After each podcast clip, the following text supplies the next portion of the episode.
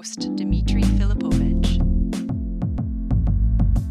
Welcome to the Hockey PDOcast. My name is Dimitri Filipovic, and joining me here in studio on this sunny Thursday is my good buddy Kevin Woodley. Kevin, what's going on, man? Not much. Not much. It's uh, just, I mean, we're on the eve potentially of a cup final. It That's feels like a little crazy to me. I think this is, you know, not to get ahead of ourselves here, but if Vegas wraps this up somewhat quickly in the Western Conference, this would be the first time ever that I will have done second round conference finals and cup final goalie previews in the same calendar month, which is a really nice boon for the uh, you know the old uh, invoicing for the month Yes. of May to set me up Well, for the summer. fre- fresh on the mind.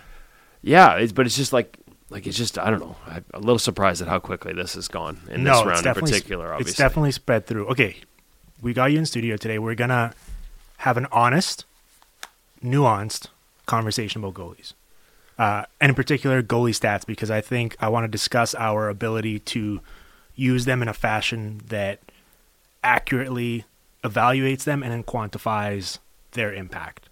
And we're going to talk about both series, the goalies involved, kind of what's been happening, how the types of shots they've been facing, whether the public metrics we're seeing are representative of it. And I think a great entry point in that conversation for us is this Hurricanes Panthers series, right? Because it feels like the narrative coming out of it, fresh off of last night's sweep by the Panthers, is well, the Hurricanes got goalied, right? They ran into a hot goalie. Bobrovsky stood on his head for the second series now after what he did to the Leafs as well in round two. And you kind of raise your hands in the air and go, well, what can you do? You run into a goalie like this in a playoff environment. He's the best player at the most valuable position. There's not much you can do. And I don't know about you, but I just find that to be such a uh, unsatisfying way to think about it. Maybe you, as a member, card carrying member of the goalie union, disagree, and you do think that this is, is as simple as the Hurricanes just had no chance because of the level Bobrovsky was playing at. But in our kind of conversations off air that we've had throughout this postseason, I think we are sort of on the same page about maybe some of the gaps between some of these numbers we're seeing and how they're being used and how they're being reported, and that not necessarily being completely accurate. Yeah, I just think, um, listen, like the playoffs are a time of hyperbole, right? Like where storylines and narratives go crazy, and I think, like, I'm kind of caught here, right? Because Bob's on a heater, man, and Yeah. Bob is fun to watch right now, and he reminds me when I look at sort of the technical. You know the power, the precision, the way he's moving. Um, like this is peak Bob, and peak Bob at his best. Like this, this was a guy who. There's a reason he's got two Vezinas, Yeah. right? Like he's that good. Um, and yet, some of the stuff we've seen publicly, some of the public numbers, like, like what was what were the numbers on game one? I can't remember off the top of my head, but like it was something like Uh, they had the people said- Hurricanes at like 7.2 or 7.3 expected goals, which was essentially two games worth, right? There were four overtime yeah, of course, but they're basically saying he saved like five plus. Yes, and they had the Panthers at like four or something. And Yeah, to my mind, it was about as even a game as you're going to see. Bang on, exactly. Yeah. Like the, uh, and again, not saying these metrics are better, but um, they've certainly got more detail. They've certainly got more sort of layers of measurement in terms of shot quality. And they had both teams, I think, around top of my head. I don't have it in front of me. I'm pretty sure it's right around 5.85 expected goals. And For game obvious- Uh, for game Yeah. one in that game alone, and obviously the difference between the goalies was the overtime winner. Like right up until then, they're they're dead even. Bob saves three point eight five, and Freddie ends up around two point eight five. Like they're they were almost a dead heat. And obviously there were points in that game where one team controlled play and created a lot more. Um, but I thought at other points, you know, the, the Hurricanes did the same, and so, um, or sorry, Florida did the same, and and Freddie was really good. So it's, I just think some of the you know, and this probably goes to a little bit about how Carolina attacks, and I'm sure you want to get into that Oh, as yes. well. But um, you know, I think there are some nuances within those public metrics relative to the private that get lost a little bit. And at the end of the day, none of it changes the fact that Bob was fantastic. He Like, was. fantastic. It's just the level of fantasticness according to some of the public data sort of like like we're getting into like some absurd sort of territory and the reality is I think it was absurd. I mean, ultimately, it doesn't necessarily matter in the sense that the Panthers won the series, right? Right. Uh, So this kind of uh, the semantics conversation of was he just good? Was he really good, or was he a pantheon level Hasek esque performance? It's like it makes for fun conversation fodder, right, on on Twitter to talk about it. Ultimately, it doesn't necessarily take away from from the result or change it in any way.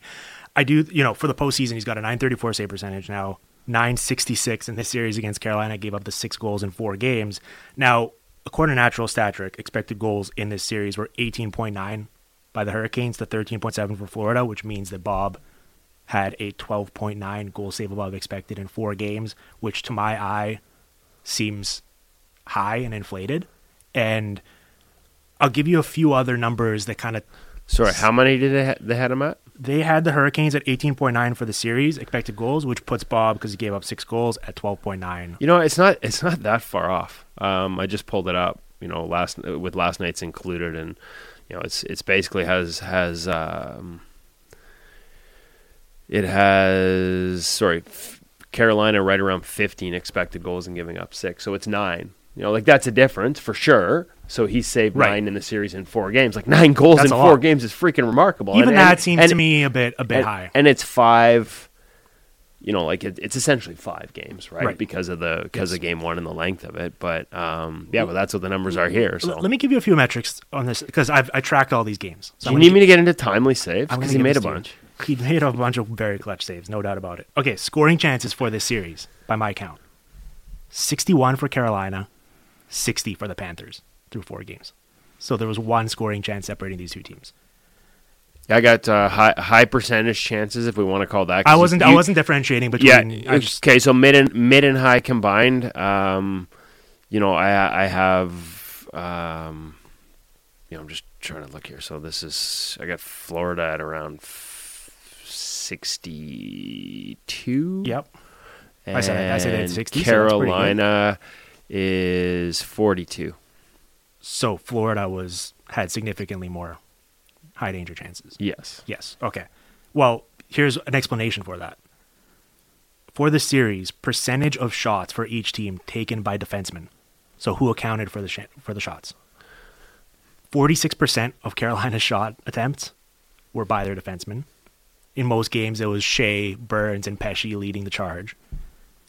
34% for Florida. In the final two games, where I had the scoring chances 27 22 for the Panthers, Carolina forwards took two more shots total than the Florida forwards. So it was basically even. All of the all the stats you'll see about how you know Carolina had significantly more shot attempts and shot on goals and dominated possession and spent more time in the Panthers zone is the only difference between the two teams, in my opinion, is that the Hurricanes defensemen just took significantly more shots. And you and I have had a lot of conversations here over the season about how, especially point shots by defensemen, are the most inefficient form of offense, right? Okay, now they're not always the most inefficient because this goes back to our discussion on Vasilevskiy Okay. and screens and tips Yes. and traffic. Like there are types of screenshots with with defl- if you add a deflection to a screen and a layered screen, like you can get up to forty percent on a scoring chance. But you have to have guys actually in front of the opposing goaltender and adept at tipping those pucks. And I don't think Carolina had either. Like Bob had sight lines all series. Well, also, I, I- yeah, the Florida Pan- uh,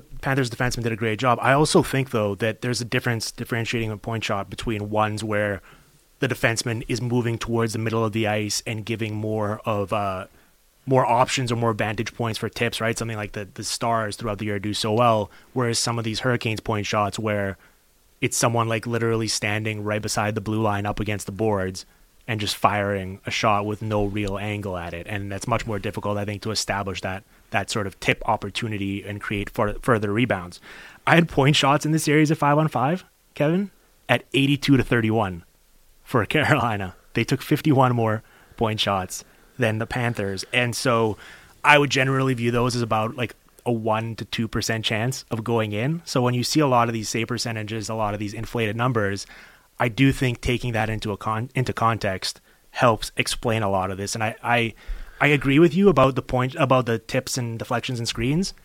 I view a lot of this like if you watch when they're down one, they're trying to create a goal and it's just a lot of hope plays from the point. To me that is not an offensive strategy. No, and, and here, interestingly enough, like there is there is one screen chance that is a really low percentage chance, and that's the single player offensive screen. Goalies can manage one guy Right. in front of them, unless that guy's really good at moving through those lanes as the defenseman does, forcing a goalie to pick a side, and then and then you know basically moving out of the way right as that shot is coming after you've gotten him to commit. Like a single person offensive screen, um, like that's that is the kind of thing that uh, goalies typically feast on, and that's the type that Carolina generated the most. Um, there wasn't enough. Uh, I'm looking at Bob sort of uh, like his, you know, his his. He only faced 14, only faced 14 screen out of all those point shots. Yeah. Only 14 would be classified as Yeah. as as You know, they were very manageable screened. for him. Yeah. So with sure. without like we said without that traffic in front, you're right. They're one percenters, and there was too much of that. So, where I do think the Hurricanes were unlucky, I, I, I fully agree that all four games of the sweep were essentially 50 50 coin flips. I think they could have gone in either way. I've said that. And, and it's unlucky that they didn't win at least one of those to extend the series, right? Particularly the two overtime games. They very easily could have won one of those, and then this series gets extended and anything can happen. The other is, and, and I don't know how much of this Bob deserves credit for versus how much of it Carolina des- deserves blame or it just being randomness. But over the past couple years, and particularly this season, we saw Bob give up a lot of goals on shots that weren't necessarily high danger sh- shots, right? Like their bad ones beat him, squeak through, and that did not happen in this series either, right? So it's one thing to say that Carolina's offense was entirely predicated on low percentage shots, but if the goalie's not playing well, sometimes those do go in or you get lucky and they bounce off of someone and into the net. And that happened a couple times in game four, right? There was one like a stick breaks, pops up in the slot for Teravainen, and he buries a high percentage chance. The other one off the post that sneaks behind him, and then Stastny ta- taps it in. And that happens. By the time you get to an Eastern Conference final, it's probably not against a goalie that it's going to happen against. Yeah, but it didn't wind up happening in the first three games, really, in particular. And so I guess that that's a point that needs to be made here, right? Yeah, and listen, like I talked, like I'm joking about timely saves because I know, um, you know, from an analytics standpoint, we don't necessarily love talking about those things. But you look at when they did create high danger, like he made some incredible stops. I mean, I think of the one where he goes, he reaches a little bit and out of you know out of the sort of the you know, quote unquote pre scout breakdown. Um, him being really active with his stick was something he had to be cognizant of. The only time it really becomes a weakness is when he reaches around to his glove side to try and cut off a pass, because obviously that you know to reach your stick across your body pulls you away from that side of the net, and in theory, that delays your ability to get back into that space. But he reaches, he misses, the pass gets through, and he still gets backdoor on Aho. Like, and and there's elements there that like Bob's style, um, the the blocker, you know, a trend. well, We can talk about the blocker trend talk and teams going after, yeah. but that willingness to drop his stick to prioritize his blocker coverage and filling space rather than having a stick in his hands is something that is somewhat unique to him. And we saw that in that example. Like if he holds on to his stick, does he get that blocker across? Does it get caught up in somebody in front of him? Is it the extra weight as much as sticks weigh almost nothing these days? Is that enough to slow it that fraction of a second? Like there are things he does when he's on that are just at another level.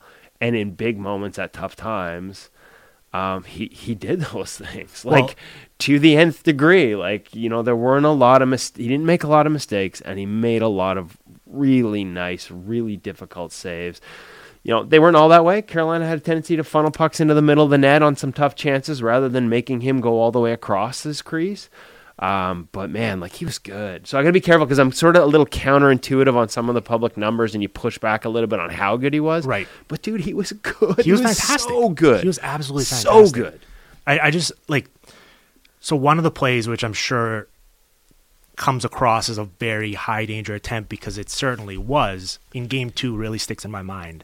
It was the one Marty Necas makes a couple sweet angles, gets open, and then instead of taking a low percentage shot, does exactly what we want more from the Hurricanes, which is it wasn't necessarily an east west pass through the slot line, it was right into the inner slot to Teuvo Teravainen, who redirects it onto net. And in the moment, it's like, what an athletic save by Bobrovsky to get across. And it was. It was. And then you go back and watch it. Middle and of the he net. didn't really get across because if the shot was placed well, he was not covering the far post. He didn't get across all the way. The shot was right into the middle of the cage, and so he was able to block her at a side. And that's the one thing about Bob. If you can get him to widen out from his tall to his narrow stance as you get into the slot area and then go east west on him because he will play paint outside the lines, I call it. He plays outside of the blue ice because he's got the speed to recover that position. But we saw Toronto take advantage of it where they would freeze him outside of the blue ice and then go east west and, and end up with tap ins. This wasn't quite that situation, but he was that far out. And so the way to target that is is by making those passes because he has a further distance to cover than a goalie who like Adin Hill, who is Right. never outside of his crease unless he's fallen. Right, like Yeah. he is always, you know, Sean Burke style. Everything is goal line out. Um, but with Bob, that's how you score on him because he's got such a distance to cover. But if you don't make him go all the way to the far post, that distance is cut, essentially cut in half. And that was an example. Now, listen, really easy for me to say, like, execute that one touch pass. Of course, yeah. But there's a rule of thumb as goaltenders, like empty nets, empty six by fours. Yeah. If somebody has an empty net, the first thing you do as a goaltender, your first sort of priority is to get something into the middle of it. Because chances are that guy's not picking a corner, he's putting it right into it's just human nature. Yep. They don't want to miss Right. around the edges. So they go into the middle. And as great as that save was, and it was, like if you look at the power, the rotation, the way he moved across, the fact that he had an active blocker, he wasn't coming across in a block, the early eyes on the rotation and the push he made, like it's textbook goaltending and Sergei Bobrovsky executing textbook goaltending. But in order to take advantage of the way he plays positionally on the initial pass, you also have to execute with a shot that's into the far side of the net. They didn't, they put it in the middle, they gave him a chance. And the way he's playing right now, if you give him a chance, he's making a save. Okay, well, one more point on Bobrovsky before we kind of transition into more of a big picture theoretical perspective about this, because I have a lot of questions that I want to run by you as well that I've been thinking about. You mentioned uh, Henrik Lundqvist talking about this on the TNT panel. I think at the start of the series, maybe it was between the Leafs and the, and the Hurricanes matchups, where he was noting how um, Bobrovsky holds his stick and how that influences the placement of his blocker and how that ties into his ability to make some of these saves, right? And I'm going to let you go on more of this in a second, but I'm just curious about because then Bobrovsky, because then Henrik Lundqvist, sorry, kept talking after about how the way to beat him, of course, is to just buzz the tower, right? Like you need to shoot up high and try to pick those corners. And obviously, that's the kryptonite for every single goalie in today's game, right? If you perfectly place a shot just below the bar, it will probably go in more often than not. Yeah, more often than not. But I'll, but I will. I'll, I'll, I'll, I'll before we get to Bob's blocker, Yeah. I'll, I'll give you a little counterpoint Okay. on that. Like, and, and this has come up in a lot of sort of the the NHL.com previews that I do, and I know it comes up in conversations around the league with what goalie coaches are telling shooters, um, especially on the glove side.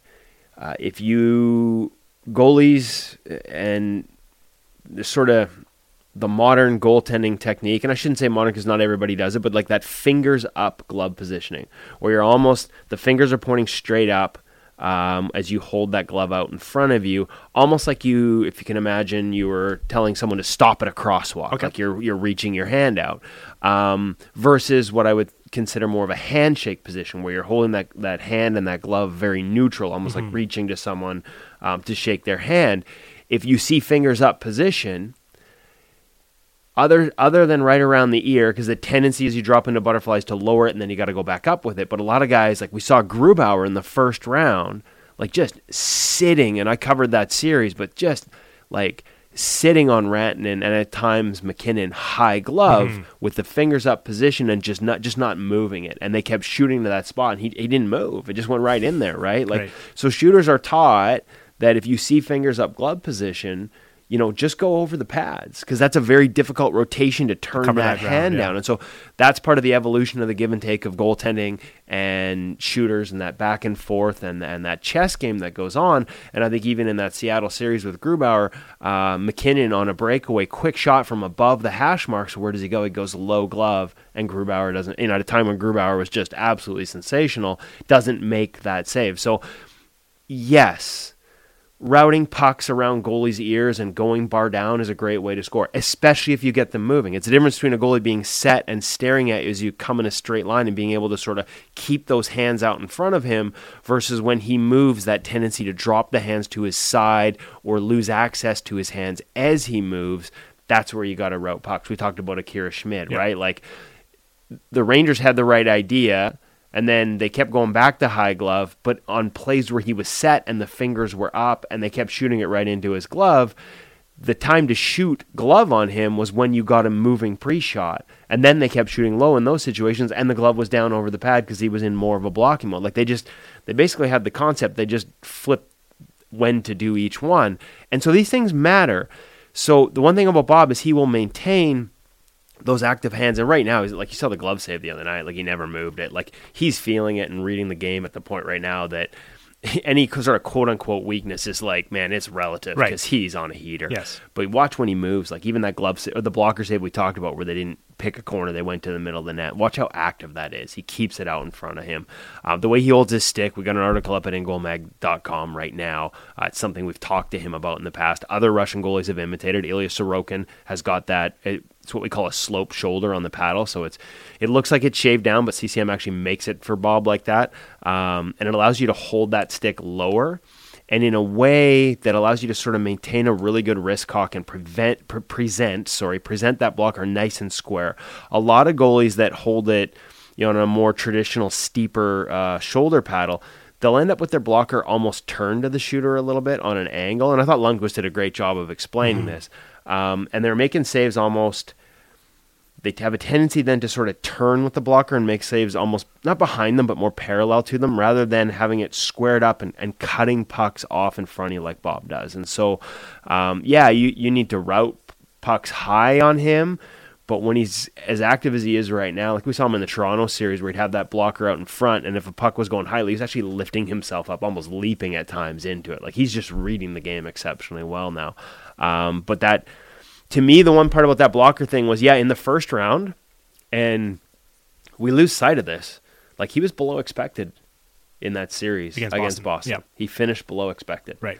Um, and Part of that might have also been like he there was a came, pretty came in cold, hadn't played, hadn't played in a couple weeks. Yeah, Yeah. absolutely.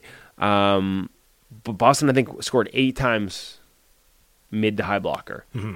and I, you know, it's funny because I know uh, Elliotte Friedman highlighted on the Hockey Night broadcast and reached out, like asked for some numbers, and yeah, sure enough, in the first round.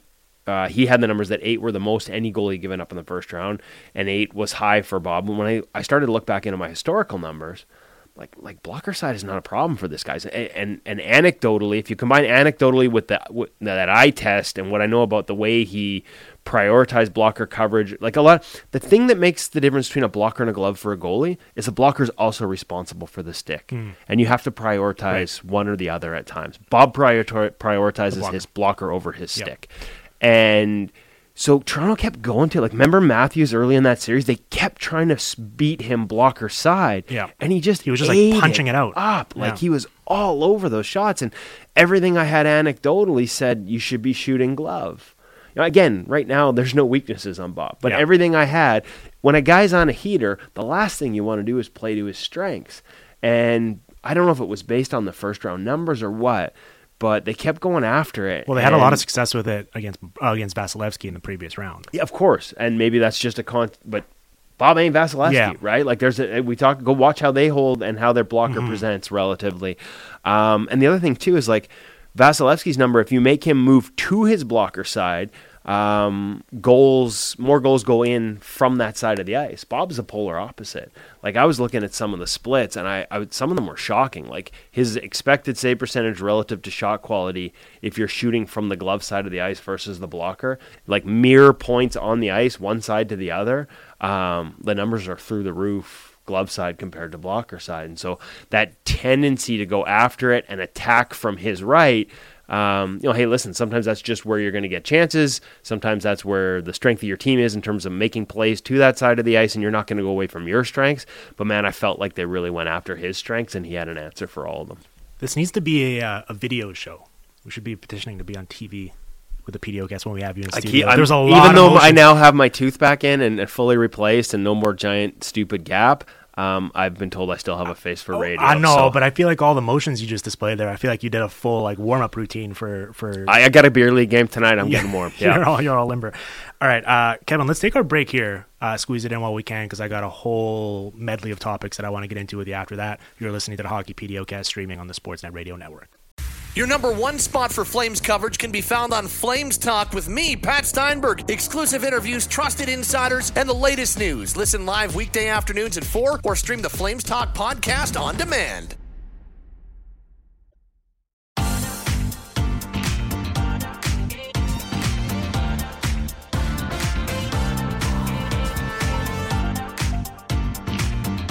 We're back here in the Hockey PDOcast with Kevin Woodley in studio. Kevin, we're talking goalies, of course. Um, I wanted to discuss something with you here related to what you just talked about before the break about, um, you know, Bobrovsky's tendencies and maybe preparing for a goalie heading into a matchup and kind of knowing what strengths and weaknesses are, what he forces you to do, right? We talked about that Necas to Teravainen play where a great shot would have beaten him, but because it was just in the middle of the net, he was able to get to it.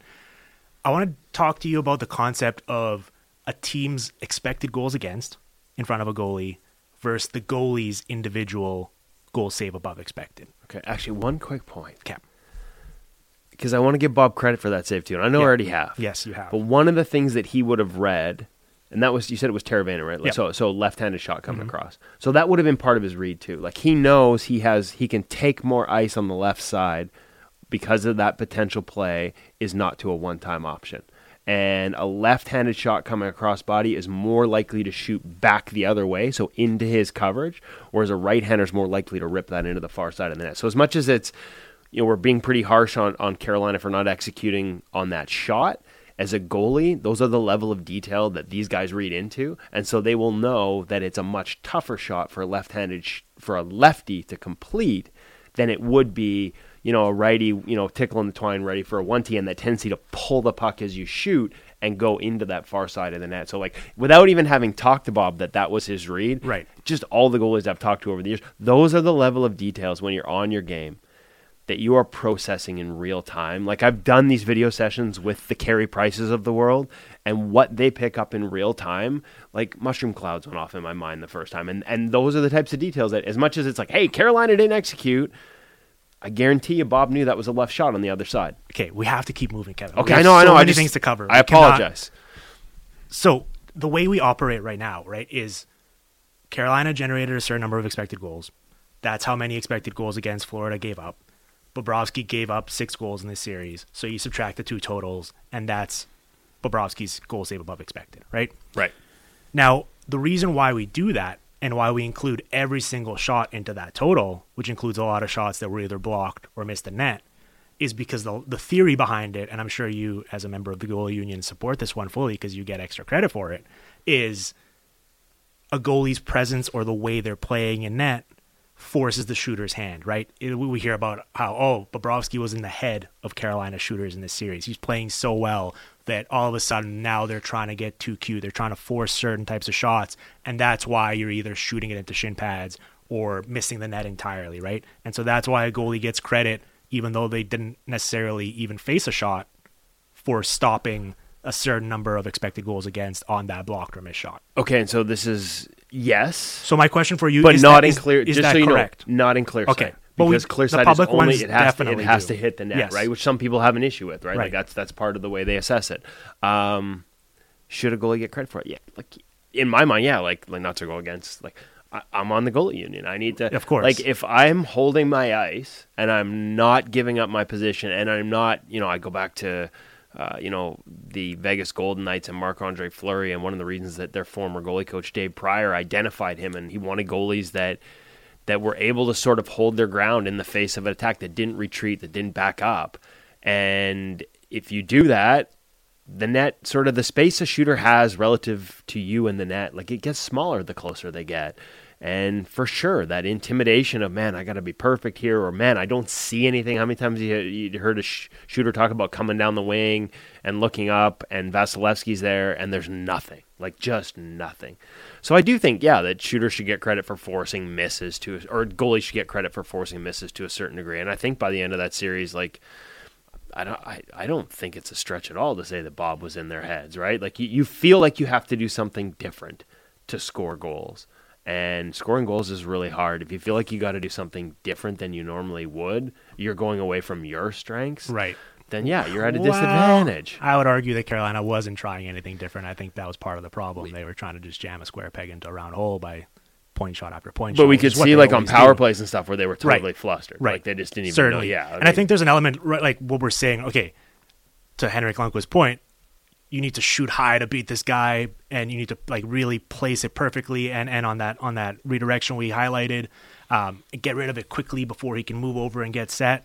Well, that requires an elevated level of shooting talent, and if you are already at a deficit to begin with, like I feel like a team like the Hurricanes is, then that certainly there is an exaggerated impact and effect on that, right? It's Well, forcing them to all do those something out of their comfort level. Well, also all those point shots, which are, you know, as you said, I don't want to say useless, but can be useless without traffic. Do you have a team that, you know, is willing to go take away the eyes and get into those areas and create scrambles and win battles for pucks and second chances against the Radko Gudases of the world? Right. Um, you know, not everybody does, right? And like you said, over the course of a season, volume wins, but but this isn't a season. This is a seven game series, and usually by the time you get to the conference final, you're probably facing a goaltender who's feeling pretty good about his game and isn't going to make as many mistakes. So how do you force him to make mistakes?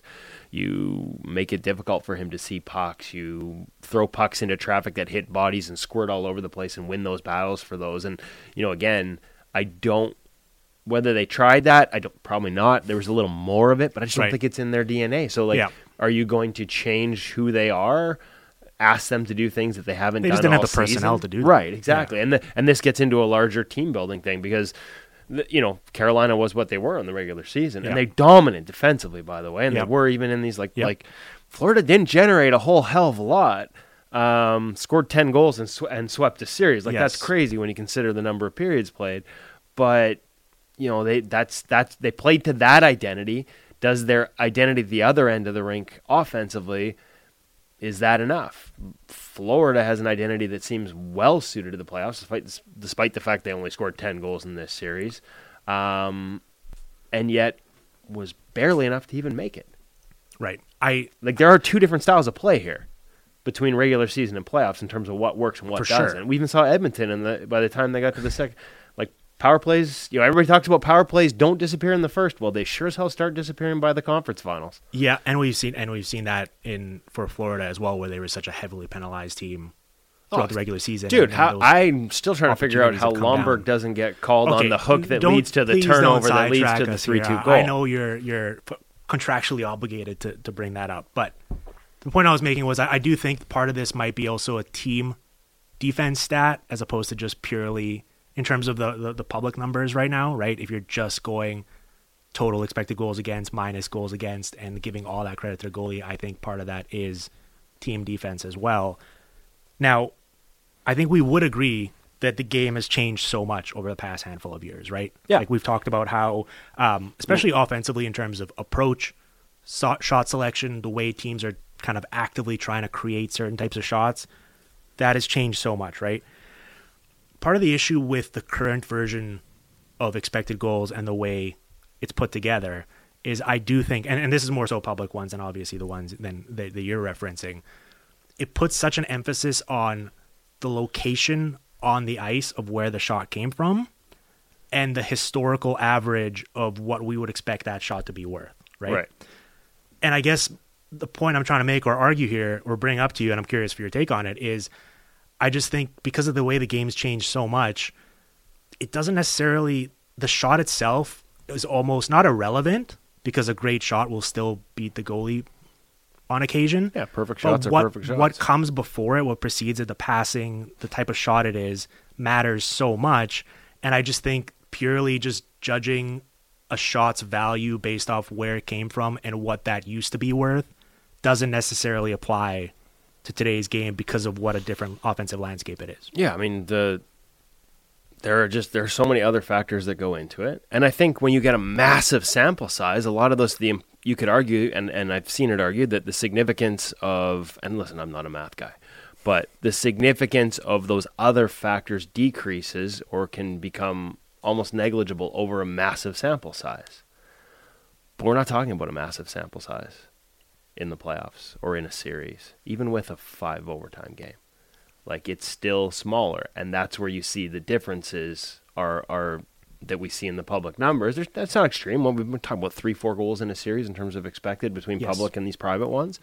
Um, But, that's the probably new- the difference in the series. but then, yeah, it's a four game series, and then that we're all by, by one goal. I guess we Yeah, are talking about yeah. a different. Um, but those new, those other nuances, that those other layers that just, and it's not the fault. The models that the people build for the public, these are really incredibly intelligent people building really good. They just don't have the same information. Mm-hmm. The extra layers of information that matter when it comes to creating goals. to be clear, this is the league's fault, not the not the. I mean, yeah, I'm not, fault, bla- I'm not Yeah. like, and that's because No, I'm I'm not critical. Yes. the models and the people that build them are brilliant. No, It's- significant they improvement over what we used to have. all the information, right? Like that's and because it costs money to track that information, significant amounts, because it requires significant work. Um, those things stay for the most part behind closed doors because there's a value there that they've established, and that's that's how they make the business work. So, yes, I agree with all those things. Um, you know, I think like there are times, and Adin Hill's a perfect example of this, where you know closer to the net, without some of the pre-shot movement, like that's where he's best. Yeah, he'll eat right? that up. Like, like even me, crappy beer league guy, you throw a puck two feet in front of me and you don't change angle on it, you can bang that thing off my pads all day. I'll be like Christian Laettner pounding my rebound stats, just bang, bang, bang, bang. It's not going anywhere. There's no way to put that through. Like it's there's just no. I fill the net when the puck is that close. I guess the the really quick analogy I would make is quite often for goalie coaches when they look at a goal, it's not like we all look at the shot that leads to the goal.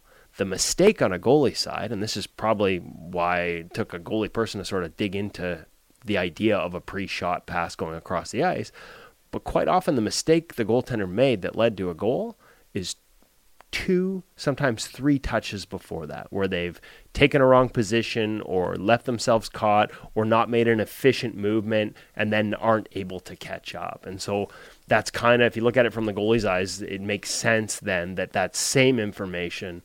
Uh, in terms of what happens in those two or three touches leads to the quality of the of the final shot. Yeah, I guess my one final concern or kind of issue with um, adding up expected goals over a game or over a series and kind of using that as a as a baseline expectation for what should have happened is it's treated as a cumulative stat, right? So you you have a certain number of shots over the course of a game. They're each assigned an expected goal value and then you add that up and that's your total for the game. Then you add up those games for the series and that's what you got right?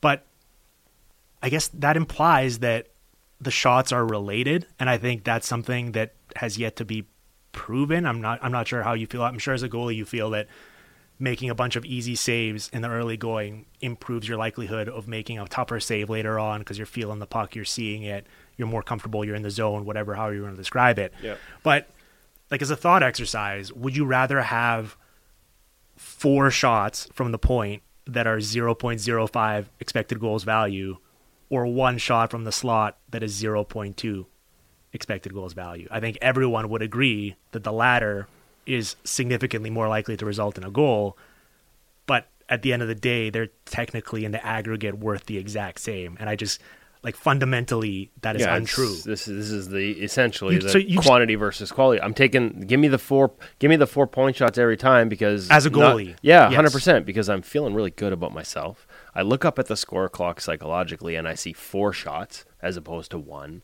Like there's just so much there that you know, from every different level. It's part of why I think Freddie Andersen's job was a little tougher too. Like Carolina's a great defensive team, right?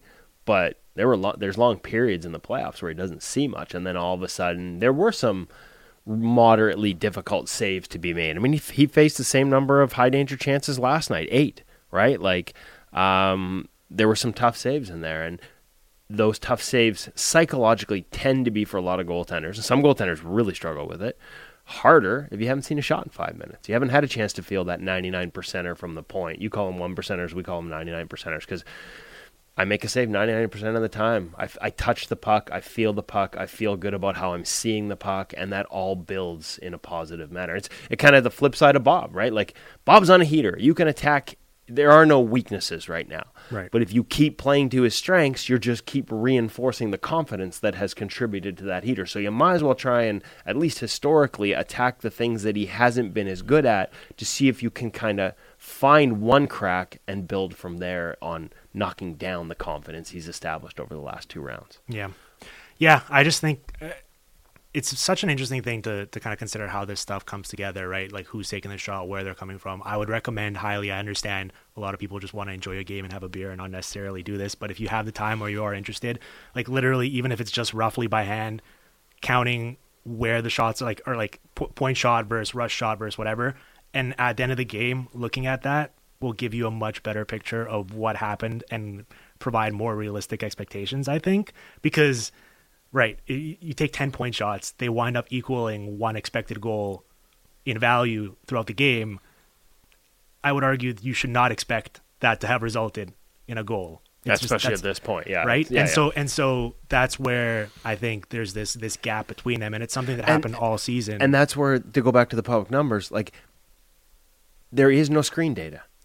There is no data on screens. right you know and and that point shot can be 1% or it can be high as 35% depending on the type of screens and so that's where that information and that context becomes important in a smaller sample because it is different if you can get those pucks on net through a bunch of bodies especially against a guy like bob who doesn't look i mean he tries to look up and over screens but he has a tendency if you get a bunch of bodies in front of him to go low hmm. and try and look around low. And now if you have a, and this is where i thought they'd have more success if they forced him into his low stance with guys like burns at the point if you have the talent to sift pucks through that traffic and hit the top quarter of the net, you will score against Sergei Bobrovsky, no matter how good he feels about his game right now.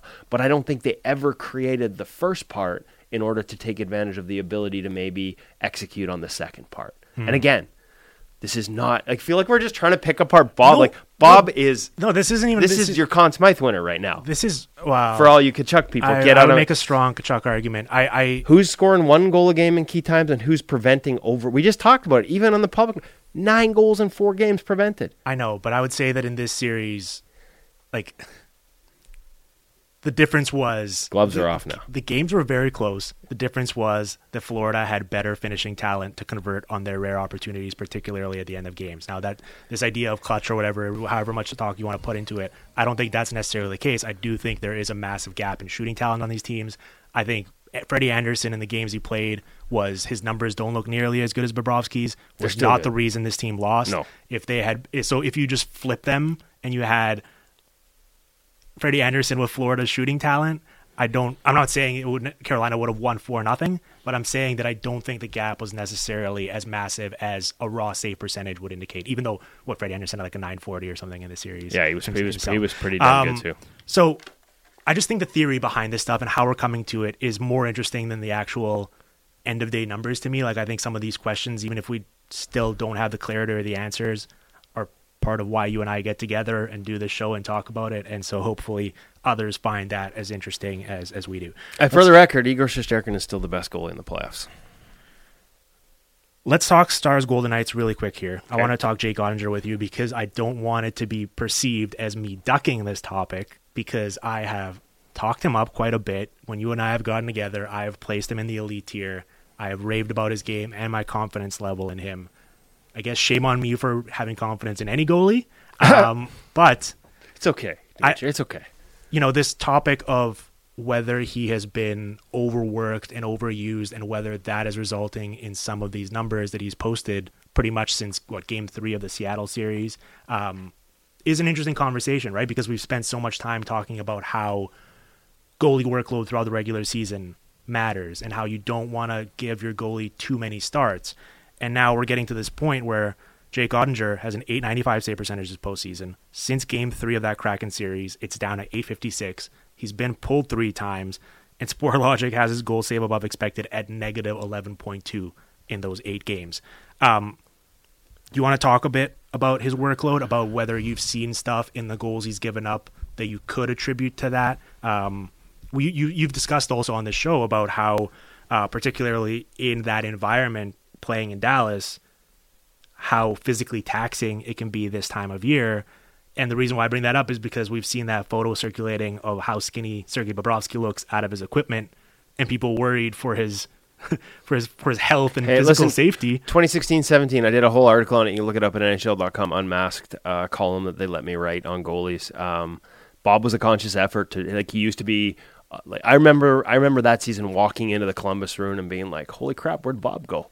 Like, where's the rest of them?" Because he was a physical beast, but he was like he- too much muscle, I guess. Is Yeah. what the and What do you say? Like you lose like 10, 10 pounds or something of like of water weight over the course of these games? Yeah, I don't know what it is for water weight, but like he consciously, purposely, purposely lost 17 pounds in one off season to change the way his body was built. Right. Because remember back then there were a lot of talks about him not being able to get through a season and all the groin injuries he had. So he changed the way he trained.